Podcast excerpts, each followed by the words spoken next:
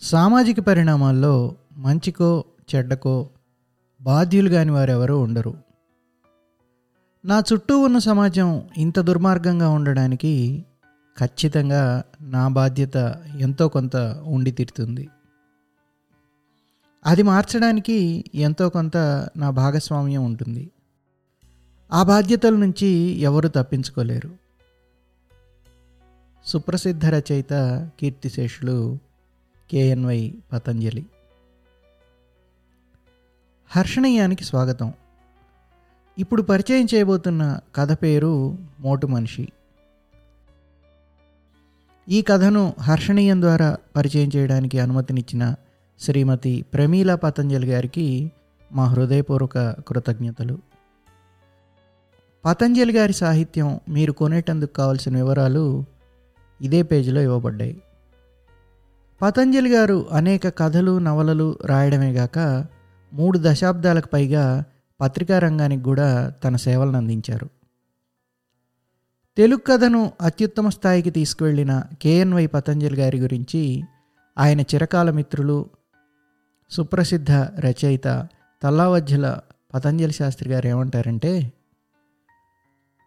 రచయిత అయినవాడు తన ఆవరణంలోంచి ఎదిగి మరో ఆవరణం నుంచి జీవితాన్ని దర్శించగలగాలి. అట్లా దర్శించగలిగిన వాళ్ళు గొప్ప రచయితలుగా మిగిలిపోతారు. ఒక సంకుచితమైన పరిమితిని విధించుకుని చేసే రచనలకి వార్తా కథనాలకి పెద్ద తేడా ఉండదు. ప్రపంచ సాహిత్యంలో గొప్పవనుకుంటున్న రచనలన్నీ సమకాలీనతను జీర్ణించుకుంటూనే దాన్ని అధిగమించినవే. పతంజలి రచనలు ఆ కోవలోకి వస్తాయి. మంచి రచనకి గొప్ప రచనకి ఉండే మౌలికమైన భేదం అదే. పూర్తి స్థానీయత సమకాలీనత రచయితకి సంకెళ్ళు కాకూడదు. గొప్ప రచన అనేక పొరలుగా అనేక స్థాయిలలో పాఠకుడికి చేరువవుతుంది. అట్లా ఎప్పుడు ఏ కాలంలో చదివినా పాఠకుడు ఆ రచనలో రిలేట్ అవుతాడు. అటువంటి రచనలు ఉత్తమ సృజనాత్మకతకి ఉదాహరణలు.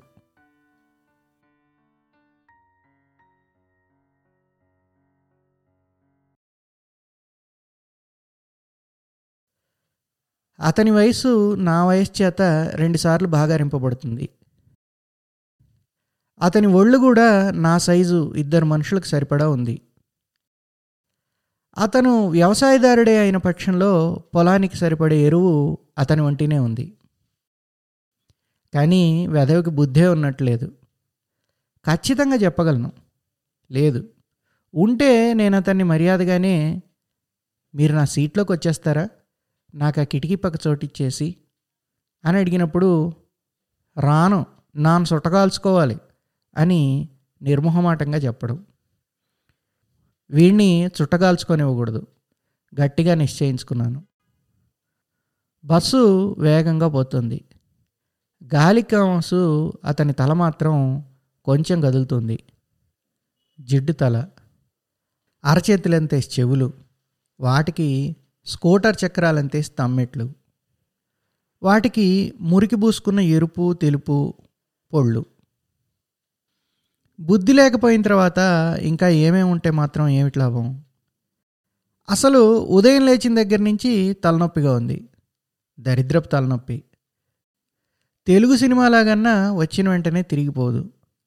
నిద్ర లేచి మంచం మీద నుంచి కాళ్ళు కింద మోపేసరికి పనిలేని పెళ్ళాలలాగా పని ఉన్న స్నేహితుడిలాగా వచ్చేసి నెత్తికెక్కి కూర్చుంది దిక్కుమాలిన తలనొప్పి. మళ్ళీ పక్కన కూర్చున్న నాయుడు కేసు చూశాను. అతను కిటికీలోంచి కనబడుతున్న చెట్లకేసి చేమలకేసి కాబోలు దీక్షగా చూస్తున్నాడు. వీడి దృష్టి తగిలితే అవి చటుక్కుని చచ్చి ఊరుకుంటాయి. వీడు ఎంతకి చుట్టగాల్చడానికి ప్రయత్నించడం లేదు. ఇలా వాడు చుట్టదీసి ముట్టించి ప్రయత్నించడం నేను ఇలా మొదట ఇంగ్లీష్లోను తర్వాత తెలుగులోనూ అభ్యంతరం చెప్పి పగ తీర్చుకోవడం ఈ పూటకి సరదా తీరేలా లేదు. కిటికీ పక్క సీట్ అయితే ఓ చేయి కిటికీ చువ్వల మీద ఆంచి రెండో చేయి ఎదుటి సీటు తాలూకు చట్రం మీద అంచి చేతుల మీద తలాంచుకొని పడుకోవచ్చు. ముఖ్యంగా ఇలా తలనొప్పిగా ఉన్న సమయాల్లో. కానీ ఈ భారతదేశపు హృదయాలైన పల్లెటూరి తాలూకు పౌరుడు రాతిగుండేవాడు. ఎక్కడ దిగిపోయి నన్ను సంతోష శిఖరాల మీదకి ఎక్కిస్తాడో? ఎక్కడ దిగుతారు? అడిగాను. అతను నా కేసు పరీక్షగా చూశాడు. సోడారం. సత్యం. వీడు నన్ను చివరి వరకు వదలడు. మందే ఊరు నాయుడు అడిగాడు నన్ను. నా ఎడం చేతి పక్కకు చూశాను.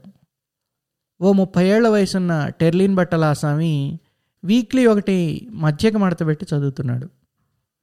ఎక్కడికి వెళ్తున్నావు? నా ఐడే మళ్ళీ అడిగాడు. గొంతు తగ్గించి వెస్ట్ జర్మనీ అన్నాను నెమ్మదిగా. నాయుడికి అర్థమైనట్లేదు. అదెక్కడా? ఆశ్చర్యంగా అడిగాడు. చోడవరానికి ఇంకా అవతలుందిలే అన్నాను. చోడారంలో ఈ బస్సు ఆగిపోద్ది. ఆ మీదికి వెళ్ళదో నాయుడు ముతగ్గా నవ్వాడు. చోడవరంలో దిగిపోయి నడుచుకుంటూ వెళ్ళిపోవచ్చులే? విసుగ్గా అన్నాను. దెబ్బతో నోరు మూసుకున్నాడు. బస్సు ఆగింది.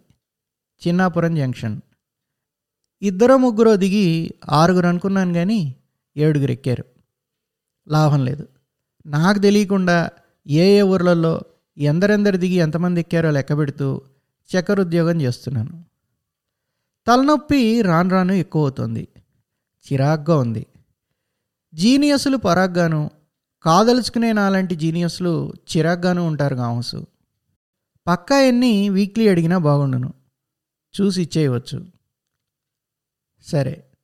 వీక్లీ ఓసారి ఇస్తారా? అడిగాను. అతను నాకే సీరియస్గా చూశాడు. ఇవ్వను.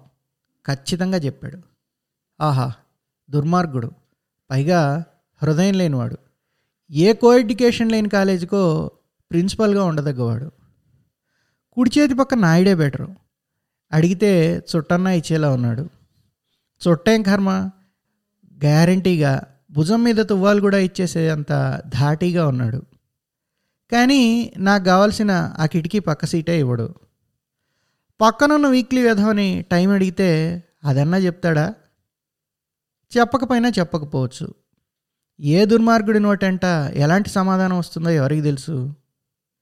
వీడిని టైం కానీ వీక్లీ కానీ అప్పు కానీ ఏమీ అడగకూడదు. నాయుణ్ణి చుట్ట కానీ సీటు కానీ ఓ భోగట్ట కానీ అడగకూడదు.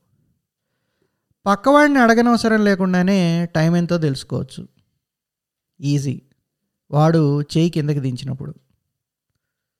చూశాను. ఒంటి గంట. పెళ్ళికెళ్ళి జోడు పోగొట్టుకున్న వాళ్ళలాగా ఎండ మండిపోతుంది. సోడవరం చేరడానికి ఇంకా గంటన్నర టైం ఉంది. గంటన్నర.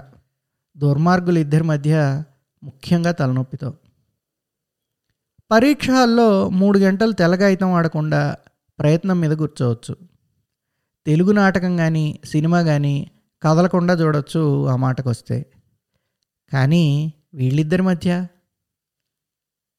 భోజనం చేసి విజయనగరంలో బస్ ఎక్కాను ఎంతో పాపం చేసుకోబట్టి వీరిద్దరి మధ్య పడ్డాను. ఇంకో సీట్లోకి మారిపోవచ్చు. ప్రభుత్వం కానీ కండక్టర్ కానీ ప్రయాణికులు కానీ ఎవరు అభ్యంతరం చెప్పరు. కానీ ఇంకే సీటు ఖాళీగా లేదు. బస్సు అక్కడక్కడ ఆగుతూ జిడ్డుగా ముందుకు వెళ్తుంది. తలనొప్పి మాత్రం ఎక్కడ ఆగకుండా చురుగ్గా పెరుగుతుంది. కొంతమంది మగాళ్ళని చూస్తే చిరాకేస్తుంది. చంపే బుద్ధి అవుతుంది. నమ్మకంలో ప్రస్తుతం కుడియడమైనా పొరపాట్లేదు. ఈ చిరాకు తర్వాతది మగవాళ్ళకి మాత్రమే పరిమితం. అదేమిటో కానీ అమ్మాయిలను ఎవరిని చూసినా చిరాకేయదు. పైగా ఎంతో ముచ్చటేస్తుంది.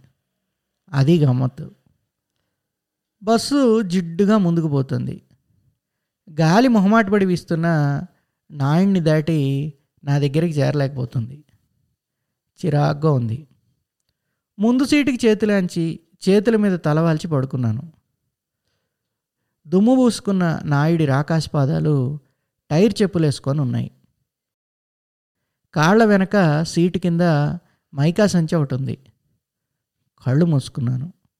కళ్ళు మూసుకుంటే ఒళ్ళు తిరుగుతున్నట్లు అనిపిస్తుంది. కళ్ళు విప్పి కిందికి చూస్తున్నాను. నాయుడు క్రిందికి వంగి కాళ్ళ మధ్య నుంచి మైకా సంచి యువతలకి లాగాడు. దాని నిండా వేరుశనక్కాయలు. రెండు గుప్పిళ్ళు తీసి కాలితో సంచి మళ్ళీ వెనక్కి దోసేశాడు. బహుశా గడ్డి దవ్వడానికో గొడ్డలతో కర్రముద్దులు చీల్చడానికో పుట్టిన మొద్దు వేళ్ళతో చిటుకు చిటుకుమని ఒలుస్తున్న చప్పుడు.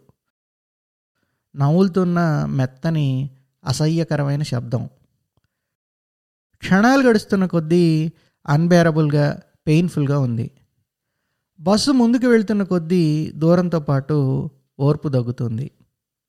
చిటుక్ చిటుక్ చెవుల్లో కాదు మెదడులో కాదు నా సహనం మీద సమ్మెటి దెబ్బలు. దుర్భరంగా ఉంది. నా పక్కన్న ప్రిన్సిపాల్ బుద్ధులున్న వీక్లీ వాడికి ఇదేం పట్టినట్లేదు. వేధవలు పక్క మనిషి బాధ అర్థం కాదు.